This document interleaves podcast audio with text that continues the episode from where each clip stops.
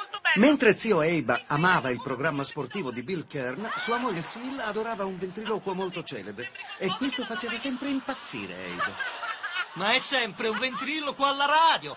Che ne sai che non sta muovendo le labbra? Sta zitto, che mi importa? Ah!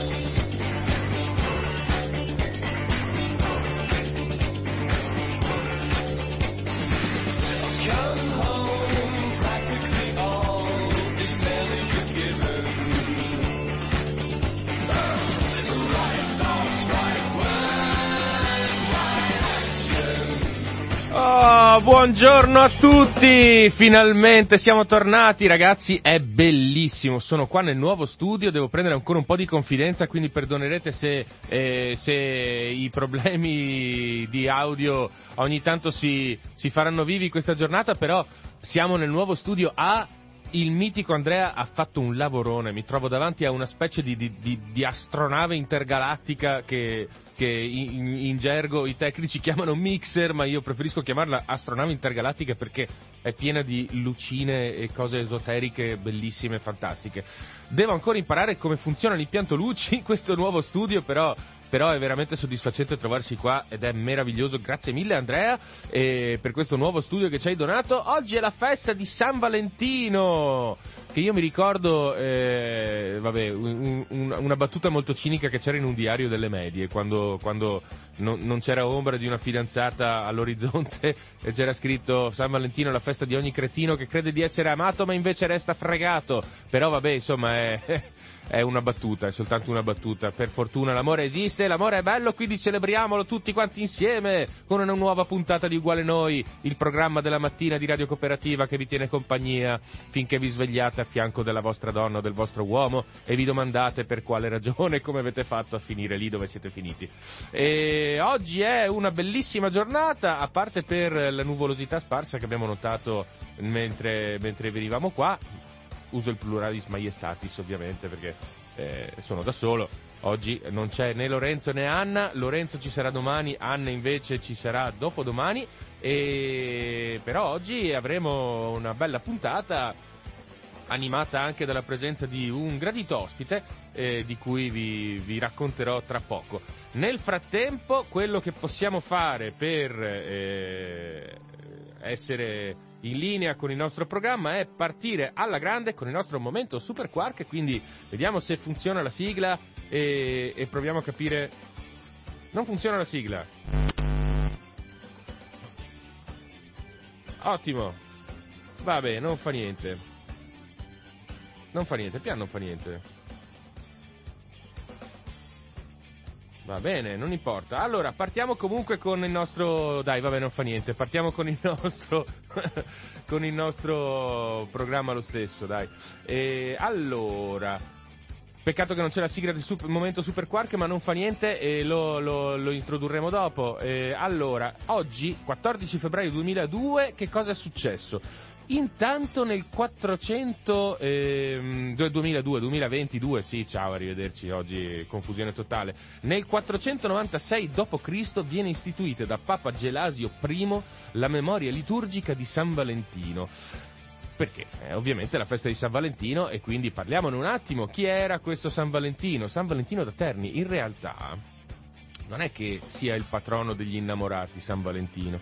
San Valentino è il patrono ehm, degli studenti, degli accademici, dei letterati, de, de, degli studiosi, diciamo così. Perché viene, viene, ehm, come dire, viene trattato come il, ehm, il, eh, il, patrono degli innamorati? Non è che venga trattato come il, degli, il patrono degli innamorati, semplicemente eh, lui viene, viene mh, mm, come dire, viene eh, identificato con questa, con questa, figura del patrono degli innamorati o del protettore degli innamorati perché la sua festa venne inserita per scalzare una festa pagana che doveva essere molto divertente, la festa dei Lupercalia, del il fauno Luper, Luperculus che era il... Um, come dire, il dio dell'amore, ma non soltanto dell'amore emotivo, dell'amore, eh, de, de, del sesso anche quindi niente, viene inserita questa festività per, per cercare di, di, di, scalzare questa festa che era insomma abbastanza licenziosa, ma poi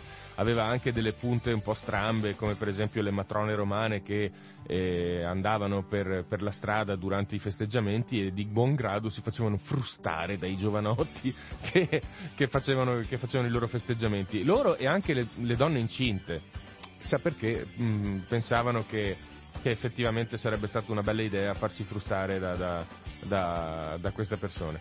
E, a parte questo, però, eh, in effetti. Ehm,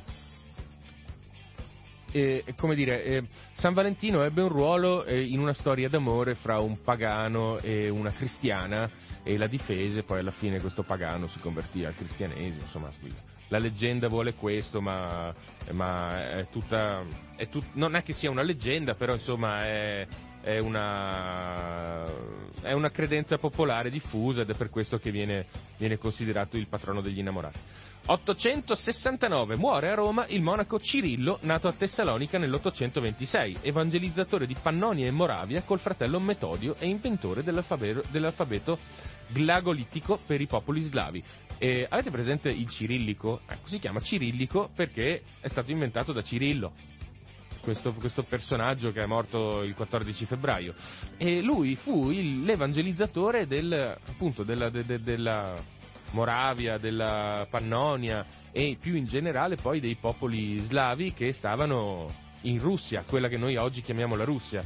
E insomma ci richiamiamo anche a qualche fatto di cronaca recente perché come sapete in Russia e in, in, in Ucraina in questo momento ci sono, ci sono un po' di problemini, diciamo così, però Vabbè, eh, aspettia, aspettiamo a vedere che cosa succede e cerchiamo di capire per quale ragione il, l'umanità deve sempre infilarsi in queste situazioni un po' devastanti. Comunque, una delle grandi differenze fra l'Occidente e l'Oriente europeo è proprio questa, cioè il, il culto ehm, ortodosso, veicolato appunto da Cirillo e da Metodio, e l'alfabeto eh, il cirillico che è derivato dal greco, infatti l'alfabeto è quello lì. E vabbè, insomma, ci portiamo ancora presso questa bella differenza. 1349 a Strasburgo vengono uccisi 2000 ebrei sospetti di diffondere la peste nera. Per la serie il, l'antisemitismo è cosa di questi giorni, no, non lo è affatto. E in effetti era, è, è sempre stato un problema in Europa. E 1779 James Cook viene ucciso dai nativi sulle isole Sandwich.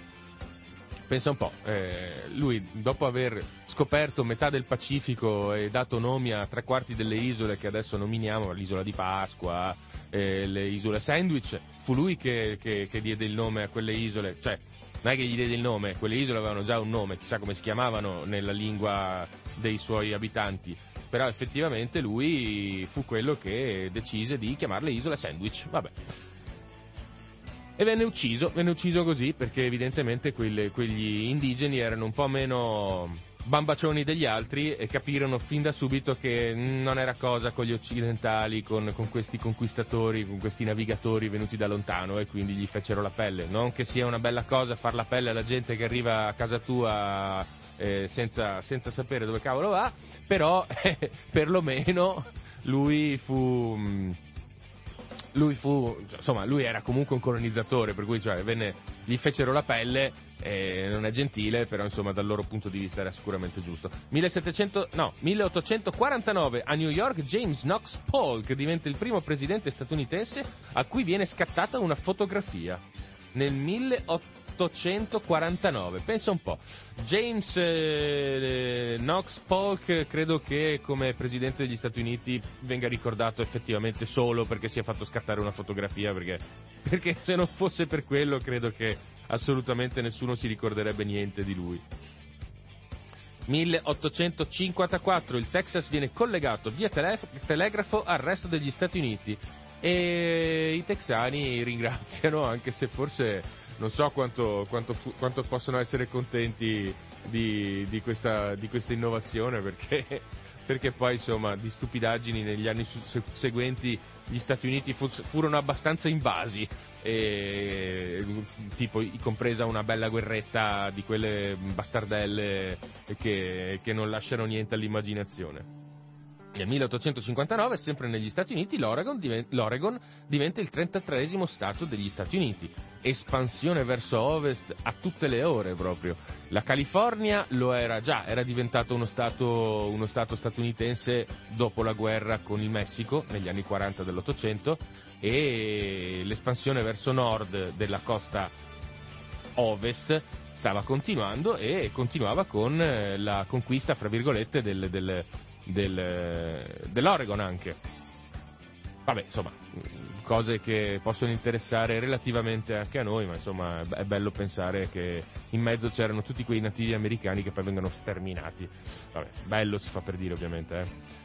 1876 Alexander Graham Bell fa domanda di brevetto del telefono e ci fu la, la, la diatriba, quella, eh, quella assolutamente eh, che ci portiamo ancora appresso per capire se fu mm, Meucci a, invitare, a, inventare il telefono eh, oppure fu Graham Bell. Eh, pare che insomma fu Graham Bell alla fine, anche se fregò qualche idea, qualche eh, qualche dritta industriale a Meucci, ma insomma pare che fosse proprio lui in realtà che, che fu l'inventore del telegrafo.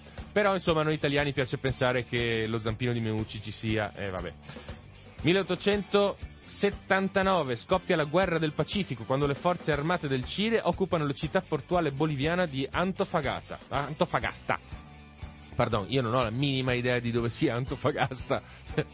però vabbè, di storia, di storia del, del, del, Sud America ne sappiamo veramente poco, noi qua la studiamo veramente pochissimo e sarebbe bello in effetti approfondirla un pochino di più e noi fortunatamente qui a Radio Cooperativa abbiamo un esperto, mm, non tanto di storia quanto di cultura del Sud America, Gustavo Claros che fa il suo speciale e, e, i suoi programmi e che ringraziamo perché è veramente un grande e ci fa scoprire delle cose diverse e, e belle che, che, altrimenti non avremo modo veramente di capire.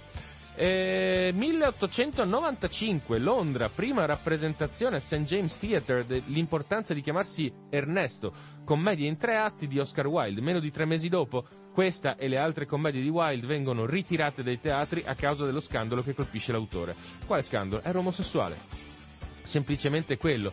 Ma il problema è che era omosessuale in un periodo in cui eh, in Inghilterra eh, essere omosessuale non era proprio il massimo, anzi era, era una questione veramente eh, penale. Cioè, eh, se voi ci pensate, eh, persino mm, Alan Turing, che fu probabilmente l'uomo grazie al quale gli inglesi vinsero la seconda guerra mondiale, ebbe dei problemi gravissimi poi nel momento in cui si scoprì che era omosessuale, venne castrato chimicamente e questo succedeva nel 1900, nella seconda metà del 1900 a una persona che aveva, che aveva fatto veramente la differenza in, un momento, in uno dei momenti eh, più terribili anche della, della, storia, della storia degli, degli Stati Uniti, eh, sì, degli Stati Uniti, scusate, del, dell'Inghilterra. E allora perché fecero così? Perché, perché semplicemente non, era, non ce la facevano a, a considerare che, eh, che, una persona potesse essere omosessuale. Questo è un piccolo problemino che purtroppo ci portiamo appresso ancora adesso, almeno molti, molti, molte delle persone che, che, che animano questo, questo disgraziato pianeta si portano appresso ancora adesso.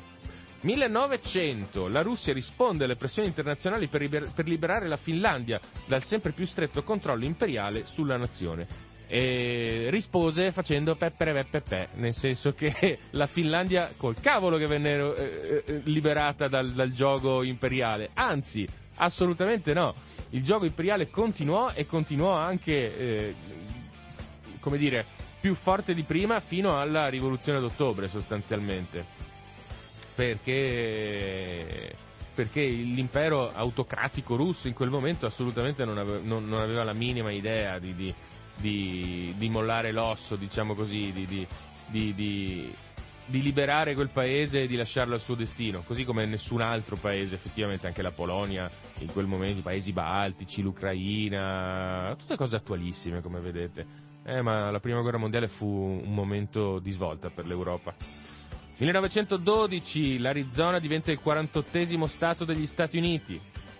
Eh, oh, il momento del, il 14 febbraio per gli Stati Uniti è il momento delle annessioni. Speriamo che non annettano altre cose. 1918 l'Unione Sovietica, neofondata, adotta il calendario gregoriano, primo febbraio secondo il calendario giuliano. Voi lo sapete che loro hanno fatto la rivoluzione d'ottobre che però per noi sarebbe novembre. E allora perché la chiamiamo rivoluzione d'ottobre? Perché secondo il calendario appunto giuliano eh, era novembre. Eh, però effettivamente eh, non, non, è, non, è, dato sapere eh, per quale ragione abbiano tenuto, probabilmente per, per, per una questione loro di, di, di, di come dire, di, eh, di identità, di identità culturale, no? E probabilmente loro hanno tenuto questo, questo eh, come dire, questo, questo, calendario così a lungo perché li definiva, li definiva come, come entità, insomma, come, eh, come paese. E quindi niente, l'hanno tenuto fino alla rivoluzione d'ottobre, che una delle prime cose che fece fu appunto introdurre il calendario occidentale, diciamo così. E, e, vabbè, insomma, contenti loro, contenti tutti. Finalmente noi adesso abbiamo le stesse date e non so quanto ci conviene perché effettivamente è abbastanza. È un periodo un po' strano e forse una discrepanza di date potrebbe salvarci da, da cose più brutte. Ma sto divagando e dicendo anche una marea di stupidaggini, quindi andiamo avanti. 1920 la League of Women Voters, Lega delle Donne Elettrici, viene fondata a Chicago. E le donne in, negli Stati Uniti non ebbero il diritto di voto in quell'occasione lì, ma eh, cercheranno di, di, fare del loro meglio poi, eh, successivamente. Eh, anzi, lo faranno effettivamente, ma, mm, ma non eh, per ora in quel momento non, eh, non, non riusciranno ancora a ottenere, a ottenere il, il, diritto di voto, ma insomma eh, sono processi inarrestabili della storia che, che va bene, eh, prima o poi arrivano. 1924 viene fondata l'International Business Machine, una delle prime, eh, in, l'IBM ragazzi, una delle prime, ehm, come dire, eh, imprese americane eh, dedicate esclusivamente alla, mh, mm, alla costruzione di macchine anche di calcolo, ma insomma macchine per ufficio effetti, effettivamente, tipo ehm, registratori di cassa, eh, macchine contabili, eccetera, eccetera, ma che però un giorno diventeranno il, com- il computer, quello che, quello che noi conosciamo come computer. 1929, la strage di San Valentino. Al Capone stermina la, bal- la banda del rivale Bugsy Moran. Vi ricordate? Eh, non so se qualcuno di voi ha mai visto A qualcuno piace caldo, il film, eh, quello di, di, mm, di, Billy Wilder con eh, Tony Curtis e um, Jack Lemon, in cui loro si travestono da donne per scappare a questa banda di, eh, di mafiosi che, di cui loro sono stati testimoni di una strage e per, eh, per cercare di, di um, di sfuggire a una morte certa si travestono da donne e scappano in Florida. Bene, quel film parte dal presupposto della strage di San Valentino, cioè non è che non la, ricon- non la ricostruisce con dovizia storica, però effettivamente la, la, eh, la rimette in scena in modo da, da, da darne un quadro eh, con, questo, con, questo, mafioso Ghette che cattivissimo che, che fa fuori tutti, ma effettivamente quello fu un grande mistero della cronaca eh, di quei tempi lì, perché eh, dalla balistica, che, dall'analisi balistica che è stata fatta sul, sulla, eh, sul, dire, sulla, scena del reato, eh, gli investigatori hanno evinto che lo sparatore, la persona che ha sparato con un, con un fucile mitragliatore Thompson, doveva essere uno solo e ha fatto fuori qualcosa come 15 persone nel giro di pochissimo tempo e con una precisione incredibile. I, I, colpi andati a vuoto, incastonati nel muro, erano pochissimi. Una specie di, di, di, di chirurgo del mitragliatore. Eh, vabbè, una cosa spaventosa.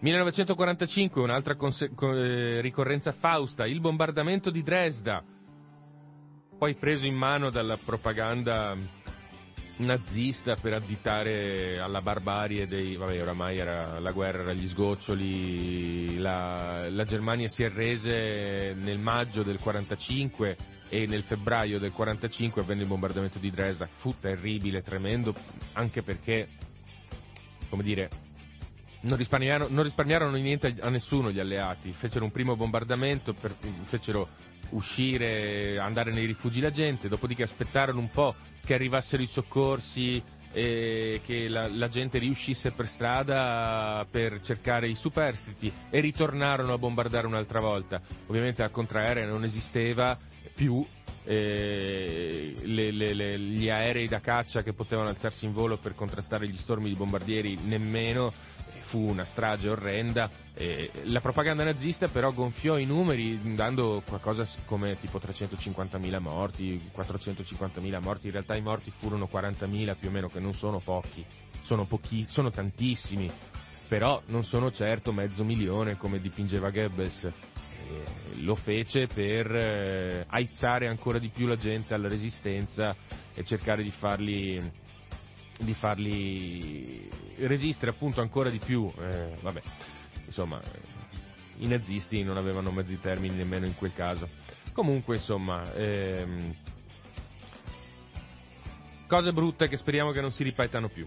1946 l'ENIAC, che sta per Electronic Numerical Integrator and Computer, il primo calcolatore elettronico polifunzionale, viene svelato all'Università della Pennsylvania. Pensate, il primo computer che prendeva probabilmente, anzi sicuramente prendeva ispirazione dalla, dalla macchina bomba di Alan Turing che abbiamo nominato prima e che cambierà la storia però del, de, della, dell'umanità perché noi adesso senza computer non sappiamo neanche dove cavolo girarci e, e invece grazie a quello, grazie a quello per fortuna eh, abbiamo una, dire, una, base, una base di, di, di informatica e l'IBM prese in mano il progetto e appunto divenne il primo produttore mondiale di computer.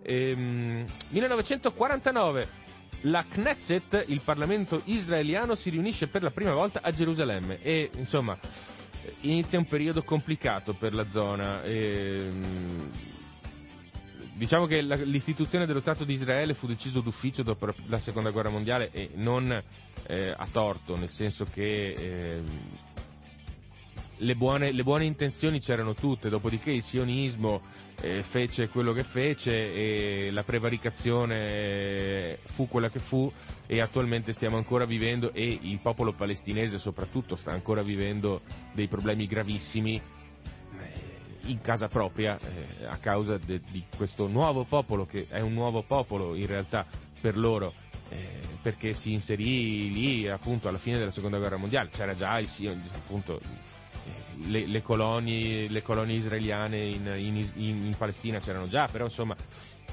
non, era, non erano ancora una entità statale. In questo momento lo diventano. In questo momento lo diventano e, e purtroppo eh, insomma, le conseguenze destabilizzanti per la regione sono quelle che vediamo ancora adesso. 1979 a Kabul estremisti musulmani rapiscono l'ambasciatore statunitense in Afghanistan Adolf Dubs che rimarrà ucciso in una sparatoria tra i suoi rapitori e la polizia. E mm, ci fu la rivoluzione in Iran, è uno dei, dei, dei momenti, è proprio nel 79 fra l'altro, uno dei momenti più, più come dire, eh, eh più duri, più neri della politica internazionale degli ultimi 40 anni, 50, 60 anni anche, se pensiamo alla crisi dei missili di Cuba e quel momento lì non fu un bel momento, una, una rivoluzione del genere in un paese come l'Iran eh, non era una, una, cosa, una questione secondaria, diciamo così, anzi era veramente un problema, è abbastanza grave. Eh, 1989, il primo di 24 satelliti del sistema GPS viene messo in orbita. Hai capito? Il GPS nasce lì, nel 1989. Probabilmente chi poteva permettersi la tecnologia in quel momento era tipo eh, Warren Buffett, e Donald Trump e pochi altri. Però di lì a poco diventò una tecnologia diffusa in modo massiccio che, che non fu... Che, che, venne sfruttata e verrà sfruttata molto, moltissimo.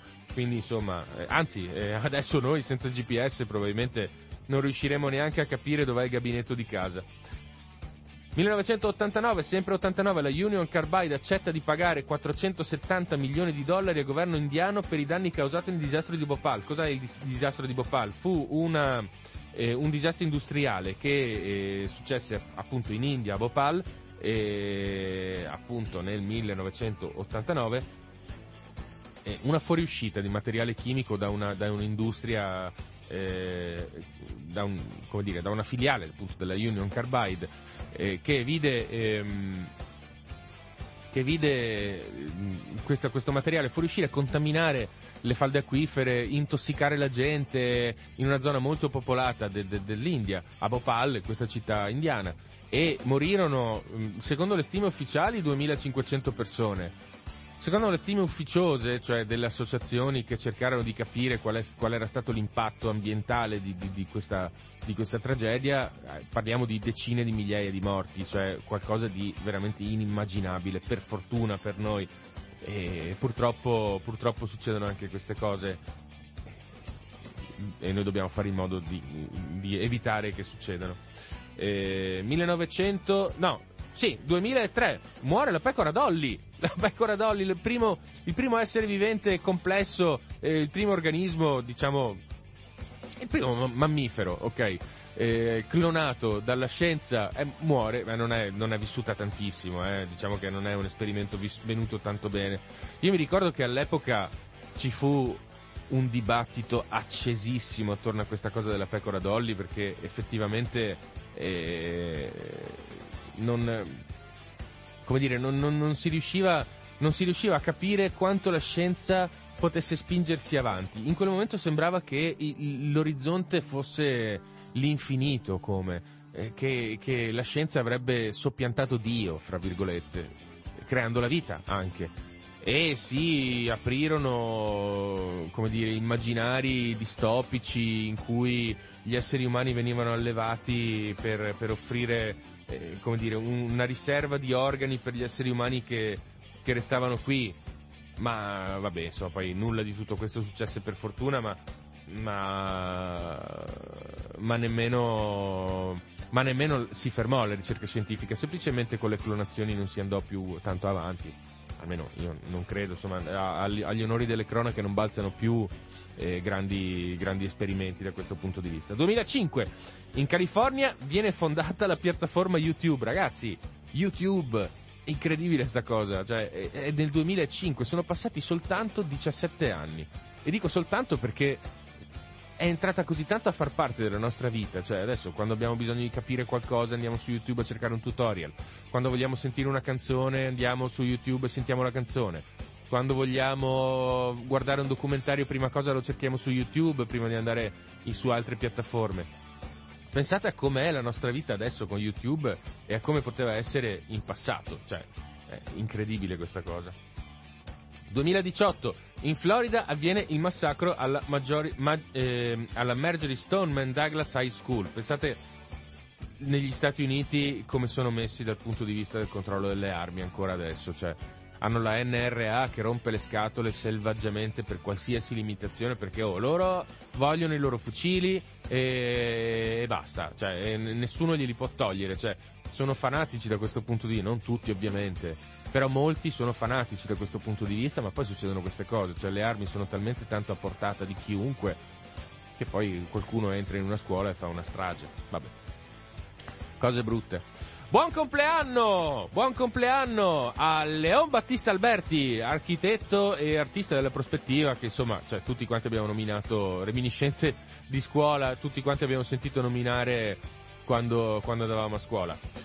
Tanti auguri a Daria Bignardi, eh, vabbè, conduttrice televisiva, giornalista, sappiamo tutti benissimo chi è, insomma, anche una delle figure più carismatiche, secondo me, della televisione italiana contemporanea e che, che assolutamente eh, ci regala sempre dei programmi forse frivoli, forse leggeri, sì, certo, ma affatto malvagi. Devo dire, nel panorama televisivo italiano i programmi della Bignardi non sono mai sopra le righe, diciamo così.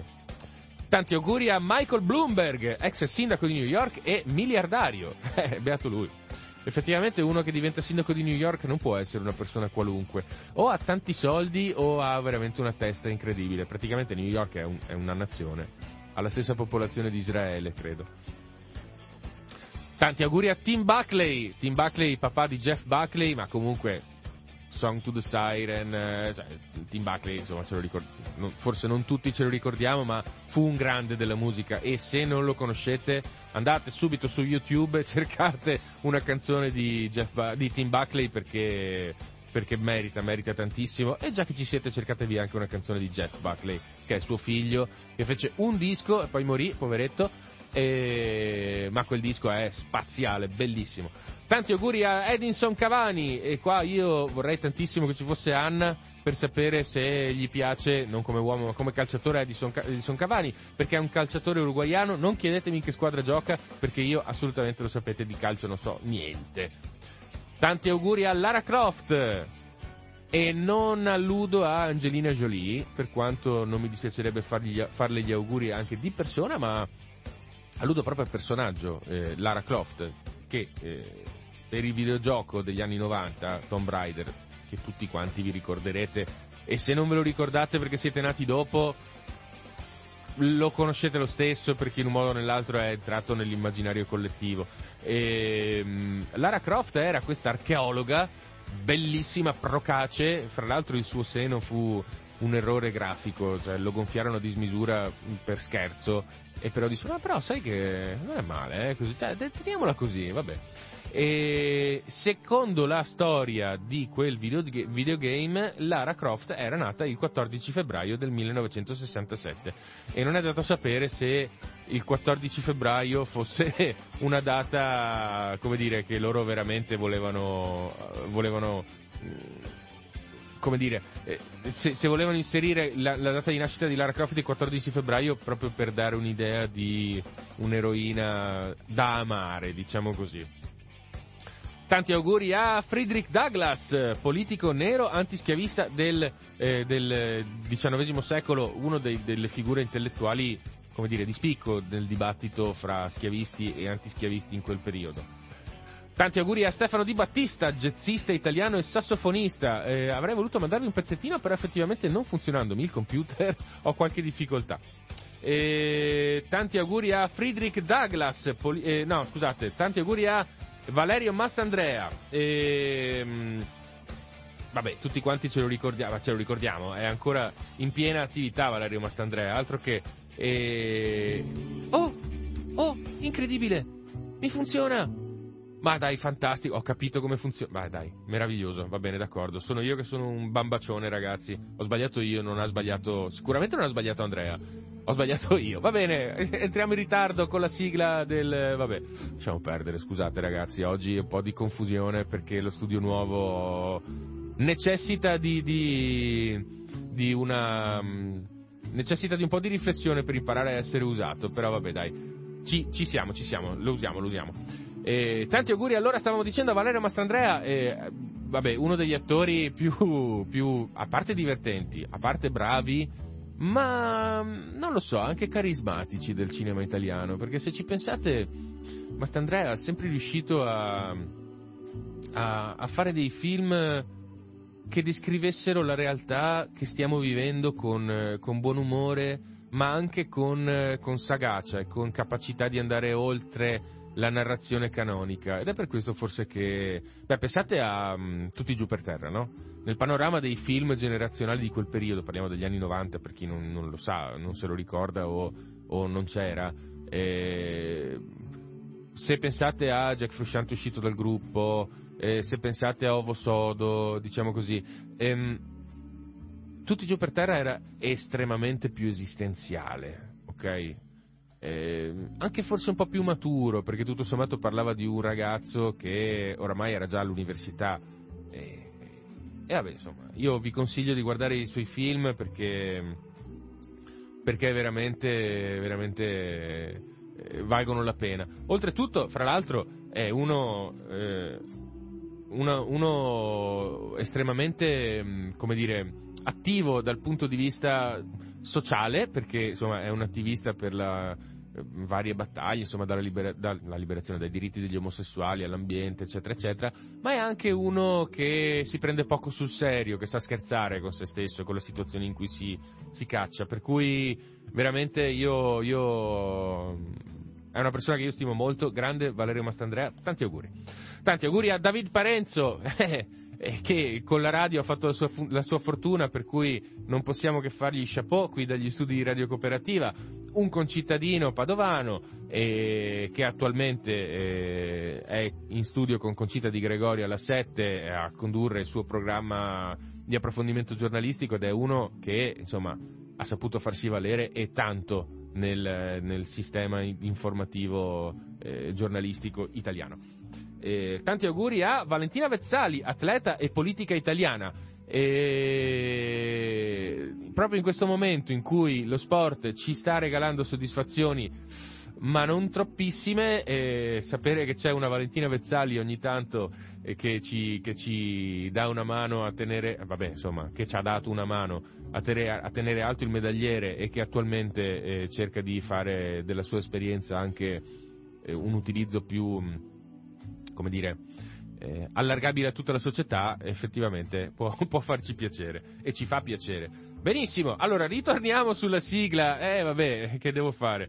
Ritorniamo sulla sigla eh, canonica perché il momento Super Quark è finito e quello che ci manca in effetti attualmente è solo ed esclusivamente il meteo.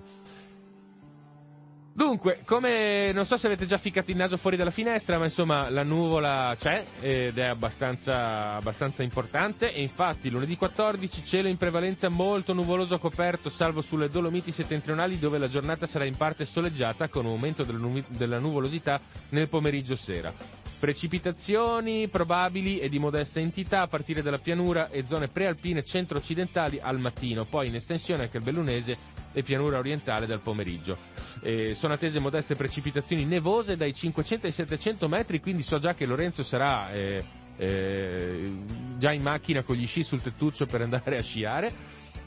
E fino al fondovalle sulle Dolomiti, non si esclude qualche episodio di pioggia mista neve a quote collinari, però insomma non fa tantissimo freddo, per cui, per cui vabbè, insomma lasciamo perdere, lasciamo perdere di, di aspettarci una bella nevicata anche in pianura.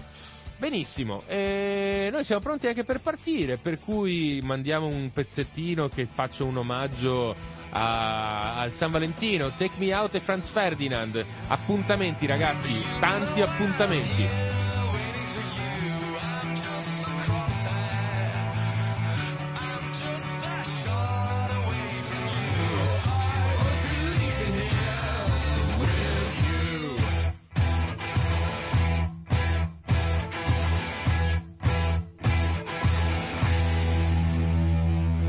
Take Me Out e Franz Ferdinand, eh, vabbè, un po' di energia la mattina ci vuole ragazzi, scusatemi se vi mando dei pezzi un po' troppo energici, ma così è, e quindi se vi va bene, bene, se no va bene lo stesso. No dai, a parte gli scherzi, eh, io volevo introdurre, ho usato questa canzone per introdurre in modo abbastanza rocambolesco il tema della giornata, vabbè, oggi è San Valentino ragazzi, quindi si esce la sera, a parte che oggi è lunedì, quindi probabilmente non ci sarà quasi niente in giro per i locali. Però la cosa bella è che ora potete portare la vostra fidanzata o suggerire portare il vostro fidanzato eh, in discoteca a vedere un bel concerto e a fare quello che vi pare perché finalmente i locali pubblici sono aperti di nuovo e festeggiamo tutti quanti insieme, a parte il fatto però che tutto sommato ripartiamo un pochino in sordina perché dopo due anni di pandemia non è facile per i locali notturni ripartire a pieno regime, poveretti devono anche ripigliarsi un secondo. Comunque... se volete portare la vostra fidanzata fuori a vedere un bel concerto, sappiate che dalle 23.59 del 10 febbraio le transenne di fronte agli ingressi delle discoteche sono, sono state rimosse. E il governo ha stabilito infatti che da venerdì scorso eh, si potevano riaprire. Eh, ricordiamo che sono state chiuse durante le feste di Natale per via dei boom di contagi da Covid-19 nella variante Omicron, no? una misura insieme, eh, cioè, insieme, alla rimozione dell'obbligo delle mascherine all'aperto è, è, è questa la misura eh, dire, di alleggerimento che ha caratterizzato questo fine settimana e mica male in effetti, nel senso che noi non, non, non, ci aspettavamo altro a un certo momento, oramai siamo un po' stufi anche di, di continuare ad andare avanti così. E, e, quindi insomma finalmente sono riaperti però eh, andiamo verso, sì, andiamo verso il superamento delle restrizioni, però bisogna capire che cosa ne resta del comparto musicale nel momento in cui eh, eh, da due anni è uno di quelli che ha, ha subito di più i, i, le misure dei DPCM, eccetera, eccetera, per, che limitavano insomma, eh, la, gli assembramenti. D'altro canto, mh, uno uno considera che eh, se gli assembramenti più pericolosi sono quelli al chiuso e sono quelli con più gente, una concert hall o una discoteca è effettivamente un problema grave.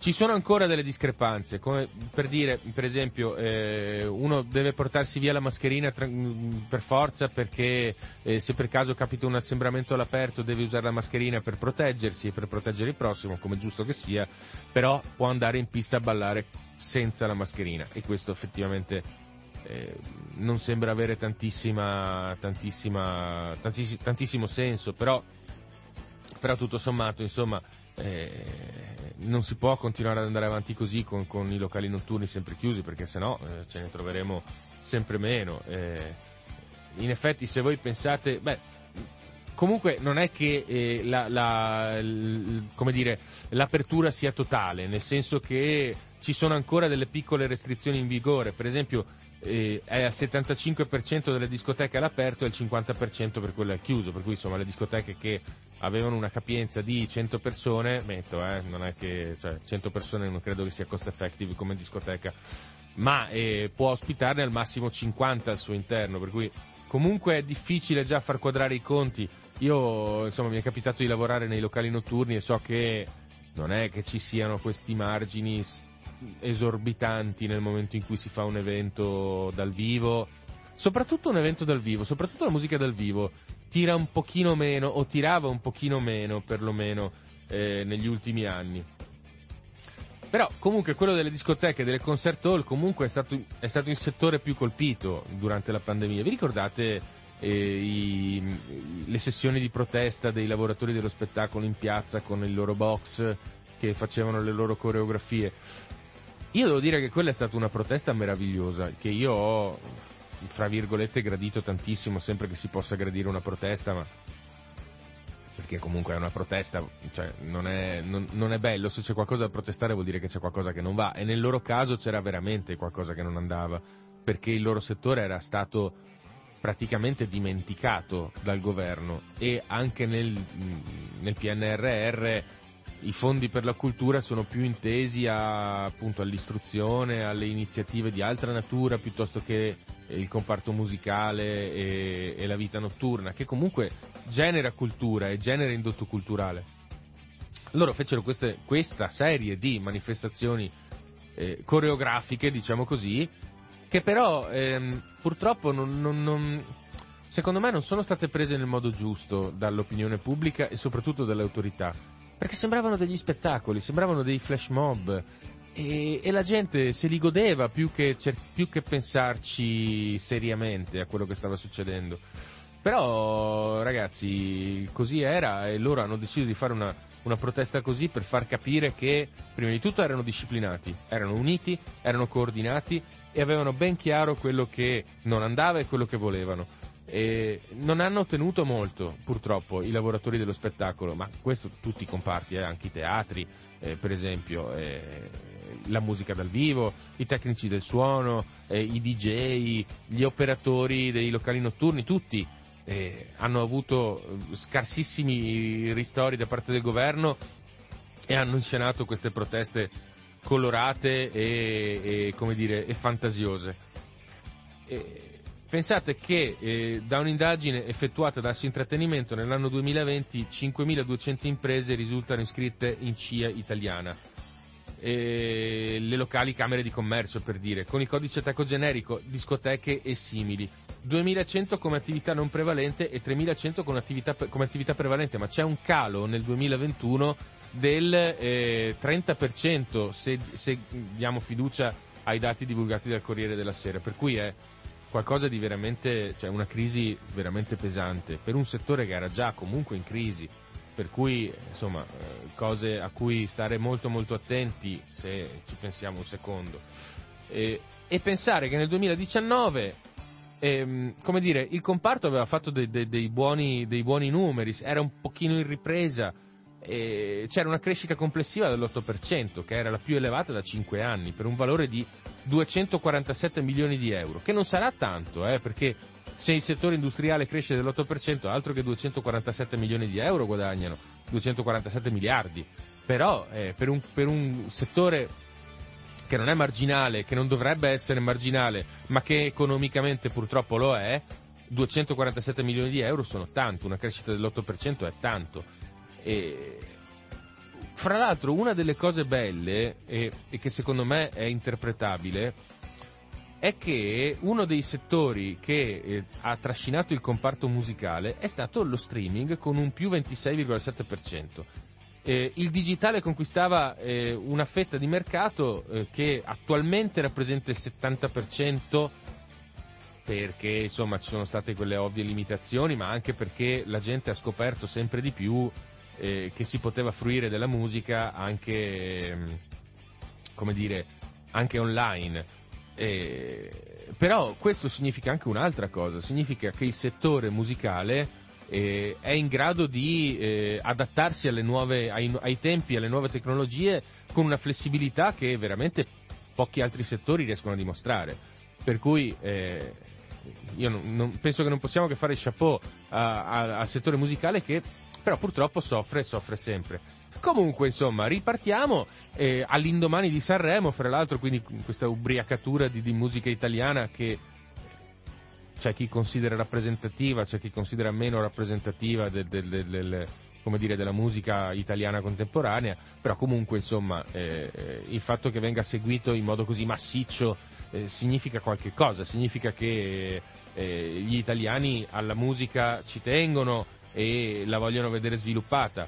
D'altro canto, effettivamente noi non facciamo che lamentarci del fatto che l'offerta musicale in Italia è scarsa e che non sappiamo mai che cosa ascoltare e che non ci sono più gli artisti di una volta e che, che ci regalano emozioni e sensazioni nuove. In realtà ragazzi non è vero, non è così. E ve lo dimostrerà il prossimo ospite che introduciamo dopo la pausa musicale, per cui restate con noi e se volete dopo chiamateci allo 049 880 9020 perché noi eh, vi proporremo qualcosa di nuovo tra poco.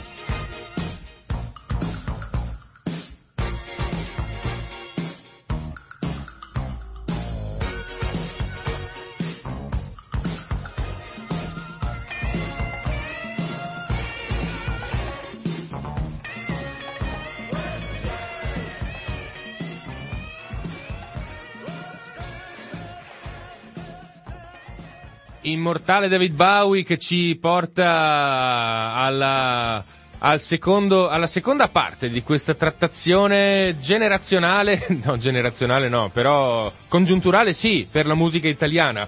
Allora, la sorpresina di oggi è che noi siamo in linea con uno che della musica ha fatto il suo, mm, come dire, il suo, la sua ragione di vita, Christopher Bacco dello Studio 2 di Padova. Ciao Christopher!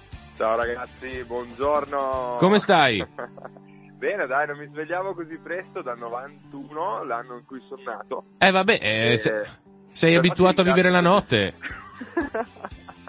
Dai, tutto bene, tutto bene, sono già in studio. Ah, perfetto, perfetto. Senti, allora, dunque, tu ehm, sei il fondatore dello Studio 2 di Padova, che è uno studio che eh, ha fatto scuola in appena dieci anni, perché poi, fra l'altro, hai, a, avete compiuto dieci anni da poco, se non sbaglio. Il 3 febbraio sono i dieci anni ufficiali, non abbiamo ancora diciamo, urlato ai 420 per via del, del Covid, perché abbiamo intenzione di fare una, una grande festa, eh. però quest'estate recupereremo, però sì, dieci anni di attività sono per noi un traguardo, insomma e nel nostro piccolo abbiamo fatto tante cose, quindi siamo molto felici. Ok, ma io mi ricordo infatti che voi avevate anche un locale notturno, può essere?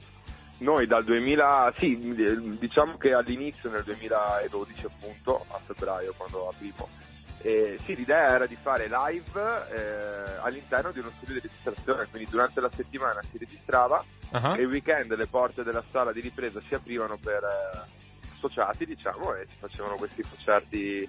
Abbiamo avuto molti ospiti da Niccolò Fabi, Mario Venuti, Le Vibrazioni, Cioè, non gente so, così a caso, insomma. Per personalità di un, certo, di un certo tipo e anche tanta gente che poi negli anni ha avuto delle carriere incredibili, è stato sociale, Di Martino, Cola Pesce. Mitici. Eh, boh, insomma, t- tutta la scena che adesso è diventata mainstream e quella che lo è ancora, eh, passò in quello studio di registrazione che adesso dal 2015 invece si è trasferito a Padova, abbiamo solo la parte di produzione musicale. Ma, ma perché? Cioè, ma, manca una cosa del genere a Padova, ma rifatela!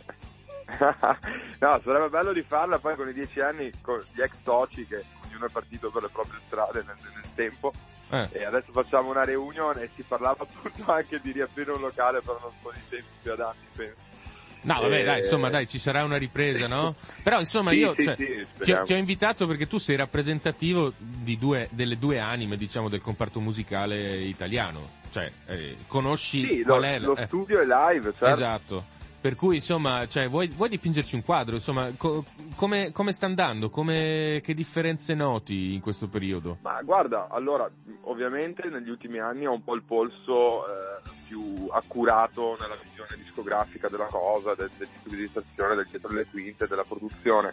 Sì. E devo dire che la differenza sostanziale è anche sul prodotto. Allora, noi fortunatamente, avendo una, una, una società eh, siamo stati chiusi solo il, la prima quarantena del 2020, diciamo. Uh-huh. Quindi poi l'abbiamo vissuta da azienda aperta, però con po- a volte la possibilità di non avere gli artisti qui. Quindi okay. magari tu eri aperto e i, i vari lockdown impedivano ad alcuni artisti di venire. Ma allora, sostanzialmente a livello discografico ho visto la differenza, io faccio veramente molti meno dischi, sì. dischi intesi con più di 5 canzoni. Uh-huh. Cioè, si è andati in una direzione dove si fanno tanti singoli pronti per uscire, okay. dove si fanno degli EP, dove il disco intero, inteso come 10 canzoni, concept album, ne avrò fatti due negli ultimi tre anni. Okay. Due anni, scusa, che c'è la pandemia. E quindi ho visto proprio un cambio di direzione nel fare le cose più, più veloci, non so come spiegarmi, più fruibili, eh, pronte all'uso, eh, senza andarsi a concentrare troppo su un progetto lungo che magari può comportare troppo tempo in studio, insomma questa incertezza del tempo in cui stiamo vivendo sia un po' riversata anche sul tipo di lavoro che si fa nello studio di registrazione, nella produzione discografica. Come puoi vedere, infatti, tanti escono con, con i singoli, non più con gli album. Sì, sì, sì, sì, sì. Ma e non sarà perché que- sono più consumabili, insomma, un, per un pubblico abituato magari a internet? A... Guarda, secondo me sono mm, il, questa pandemia, il periodo in cui stiamo vivendo, ha semplicemente accentuato quella che era già la direzione, la velocizzata. Okay. Cioè, mh, con la scusa dello streaming, delle playlist, dei pitch, del, della promozione online, tutte queste cose qui, si stava già andando in una direzione della fruizione dei, dei, singoli, magari l'artista ne prepara quattro ed è programmato per i prossimi sei mesi uh-huh. e questa cosa del lockdown che la gente aveva sempre voglia di ascoltare qualcosa di nuovo, qualcosa di fresco e, e erano a casa, tutta una serie di cose uh-huh. fino ad arrivare a oggi che siamo in uno stato di, di alternanza, leggera libertà, leggera chiusura che poi io sono totalmente d'accordo sul fattore vaccini, no? a stare attenti, tutto quanto, però comunque sì, anche perché sennò fattore... non ne viene più fuori, fra l'altro. Sì, infatti, però il, il, fattore principale è che ci siamo dovuti anche adattare discograficamente a questa situazione qui. Certo.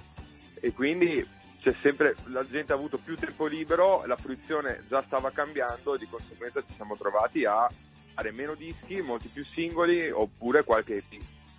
Mentre sì. dal punto di vista live, guarda, non, non, è tanto che io non, non, diciamo, non sono dentro quel mondo lì, però sì, sono dei supereroi i gestori dei locali, adesso io non vorrei, però insomma hanno avuto mi pare 600 giorni di chiusura, sì, 150 sì, giorni di chiusura, una cosa che non si era mai vista penso da, dal proibizionismo. Quindi, no. sì, il, il comparto si è ridotto solo del 30%, per cui cioè, è meravigliosa questa cosa, hanno avuto una resistenza stoica.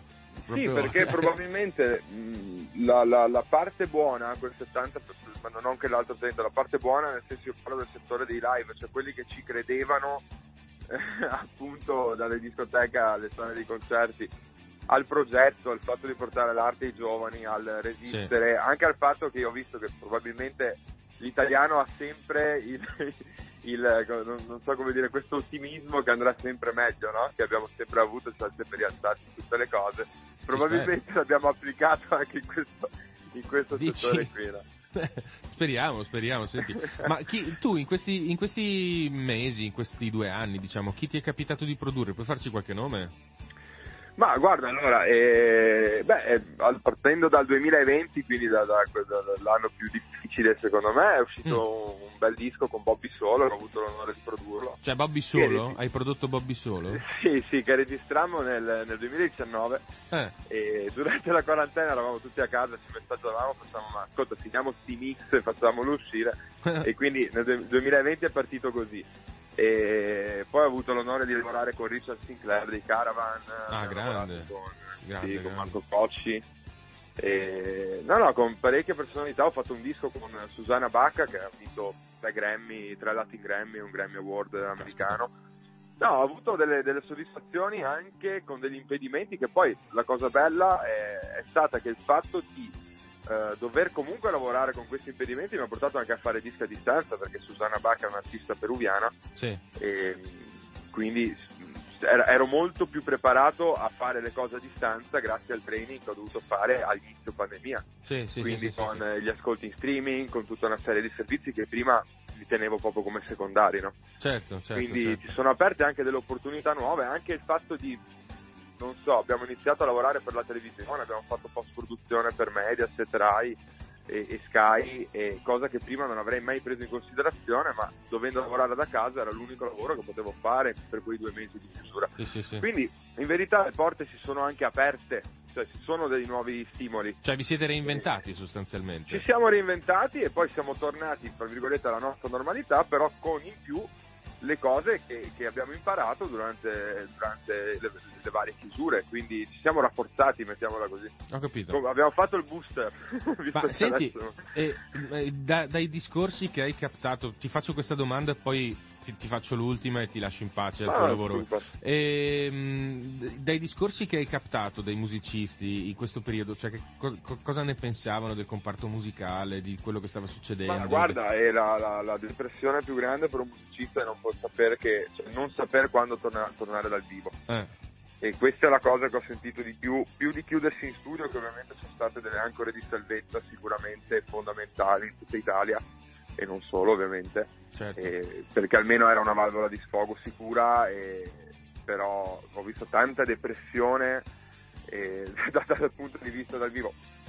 No, si diceva che appunto, una cosa che penso anch'io, è giusto stare attenti e chiudere, però effettivamente il, il reparto dei, dei, degli artisti e dei addetti ai lavori, soprattutto che sono tantissimi, dal luciaio al tecnico di palco, non è stato minimamente tutelato, anche a mio avviso. Sì, cioè, sì. se tu vai a vedere un decreto, non, non, non c'è niente. Tra i codici ATECO di referenza non c'è, né, dal nostro, che è uno studio, però noi siamo anche un'altra categoria, ma non c'è nessuna manovalanza live. No, no, no, no. Cioè, no, questo è agghiacciante, non c'è un sindacato che si prenda cura di questi ragazzi, solo cooperative che, che, che lottano magari per queste cose qui, perché ovviamente la maggior parte delle manovalanze eh, musicali sono sotto cooperative però comunque cioè, vedere la, è, un bel comparto tra l'altro non stiamo parlando di, di due gatti. Eh, no, vedere no, no, queste persone che devono fare i bauli in piazza che devono farci notare e devono avere il primo maggio perché altrimenti cioè, stiamo rasentando il ridicolo non dovremmo neanche cercare una voce. Eh. dovrebbe già esserci da anni. E questo ci ha fatto capire che siamo molto indietro per i diritti cioè non viene visto come un lavoro vero in Italia il fatto di fare spettacoli e questo è molto grave. No, è vero, ti, ti, diverti. Ma sai cosa secondo me? L'ho detto prima. Secondo me anche la, la, protesta che hanno inscenato i lavoratori del comparto dello spettacolo. Cioè la gente li guardava e diceva, oh che bello, uno spettacolo. Non capiva che era una protesta. Ah, no, cioè, è incredibile eh, questa cosa. ma incredibile. No, io, io, li ammiro tanto perché loro hanno fatto questa cosa, l'hanno fatta in buon ordine, l'hanno fatta in modo tale... Ah, aspetta che abbiamo una telefonata, vediamo che cosa ci raccontano eh, confrontiamoci con i nostri, con i nostri ascoltatori. Sei in diretta, buongiorno. Sì, buongiorno. buongiorno. Ciao, sono Paolo. Ciao Paolo.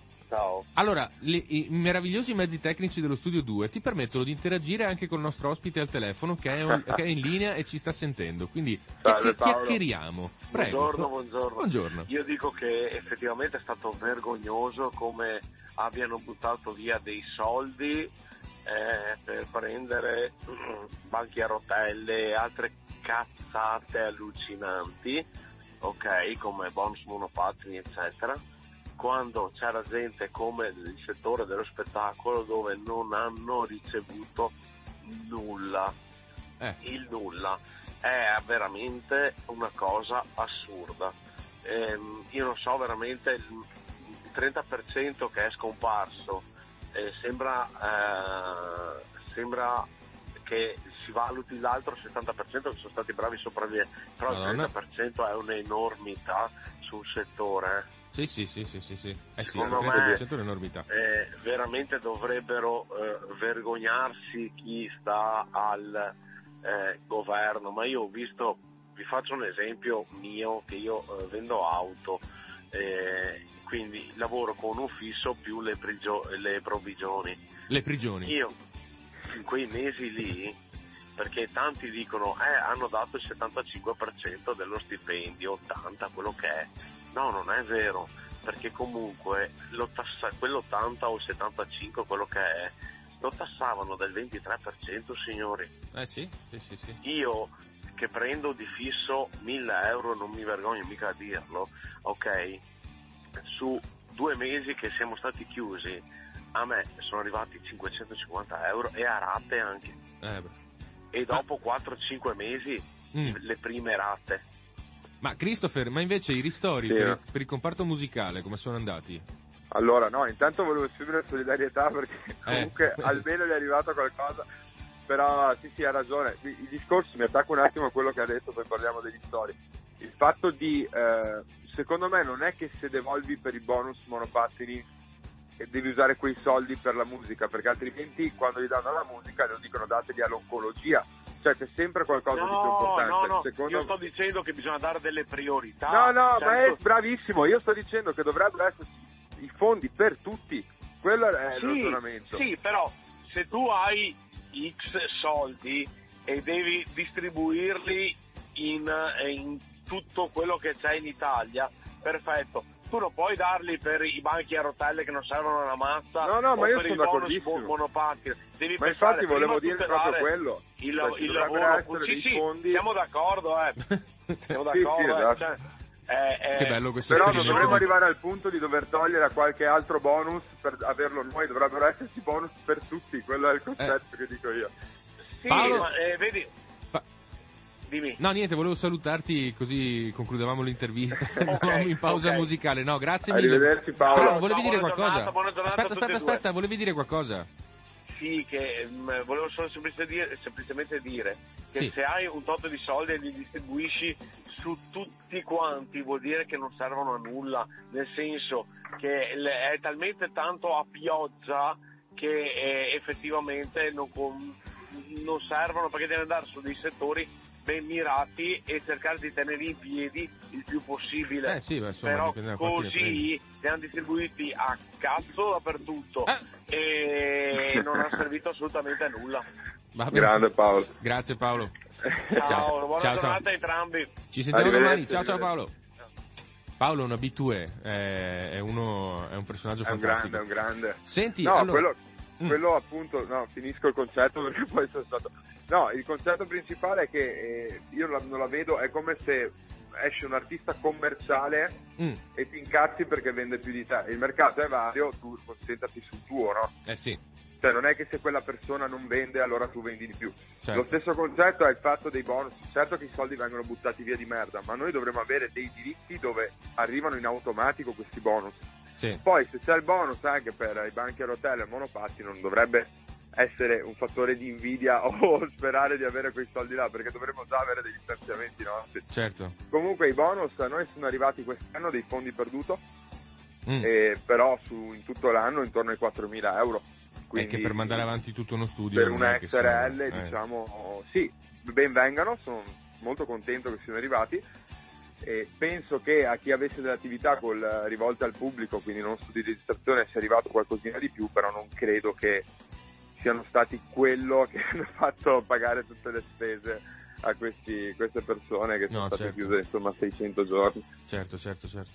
Vabbè, sì. insomma, eh, cose complicate. Noi adesso andiamo in pausa musicale, fra l'altro con un artista italiano, eh, perché insomma cerchiamo sempre di alternare un po' artisti stranieri e artisti italiani, giusto per evitare di dare l'idea che la musica viene tutta da fuori. Non è, veri- non è assolutamente vero, viene tantissima musica strabella viene da, da, dall'Italia, comunque. Insomma, dallo studio 2. Dallo studio 2 soprattutto, cioè, ragazzi, è una realtà da scoprire. E per cui andiamo in pausa musicale e salutiamo Christopher che è stato con noi ti ringraziamo tantissimo per essere Ciao, stato Riccardo, con noi. Grazie a te. Grazie. Ciao. E...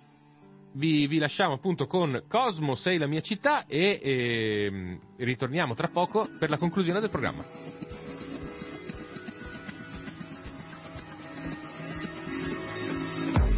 Ti ricordi che nebbia ci ha seppelliti una settimana? Ricordi che abbiamo sbagliato strada? E risalendo la valle abbiamo scoperto che il cielo era sgombro.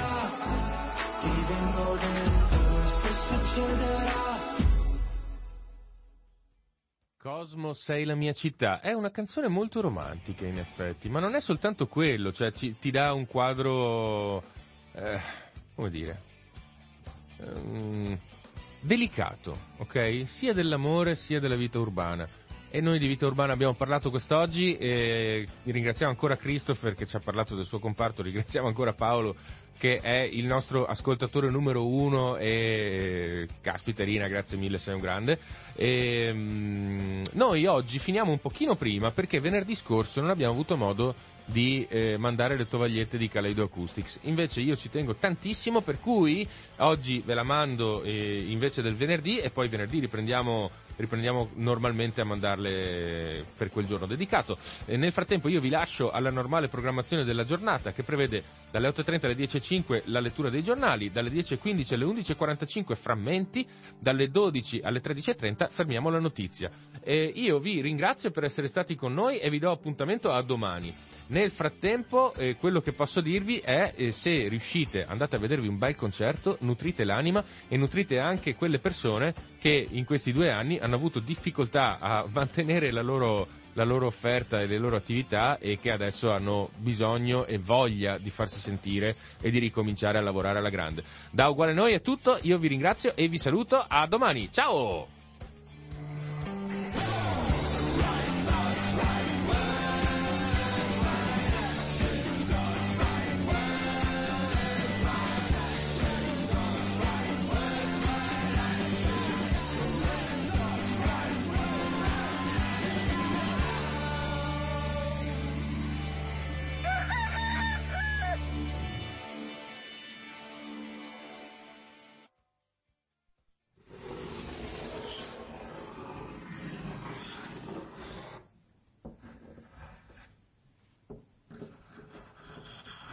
La storia di oggi è quella di un geografo.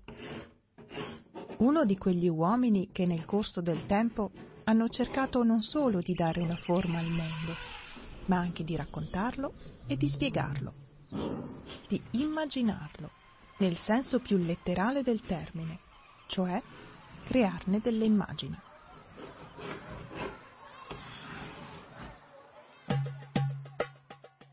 Muhammad al-Idrisi Nacque alla fine dell'undicesimo secolo a Ceuta, città situata sull'estremità africana dello stretto di Gibilterra, che all'epoca rappresentava i confini del mondo conosciuto. In gioventù ebbe modo di viaggiare tra il Maghreb e Al-Andalus, la Spagna islamica, partecipando a missioni commerciali e diplomatiche. In ogni viaggio raccoglieva informazioni sulle terre da lui visitate e su quelle visitate dai suoi interlocutori nei loro viaggi. Sulla base di queste informazioni iniziò a descrivere non solo la terra abitata, ma anche parte di ciò che si trovava oltre i confini del mondo allora conosciuto. Su incarico del re normanno di Sicilia Ruggero, All'Idrisi mise insieme una raccolta di mappe di Europa, Asia e Africa, corredate da note sulle abitudini degli abitanti. Fu tra i primi, ad esempio, a descrivere la produzione di pasta secca in Sicilia. Ma il più celebre tra i suoi racconti resta quello in cui parla di una spedizione di marinai del Maghreb, che salpati da Lisbona e messa la prua ad ovest, sbarcarono su una terra mai incontrata prima, dove gli uomini avevano la pelle rossa e i capelli alti sulla fronte, e le donne erano di incredibile bellezza.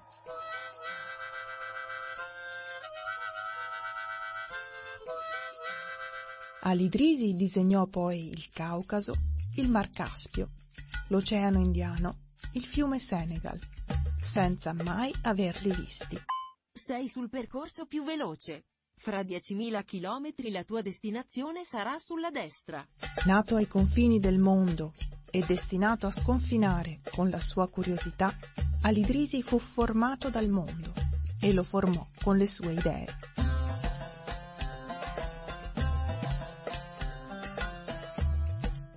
Le Tovagliette sono un podcast prodotto da Kaleid Acoustics. Come sempre, il contenuto è farina del sacco di Lorenzo Tognato e il suono è farina del sacco di Maria Conterno. Se volete saperne di più su Alidrisi, sul planisfero da lui disegnato e sul suo libro di piacevoli viaggi in terre lontane, tenete d'occhio la pagina Facebook di Kaleid Acoustics.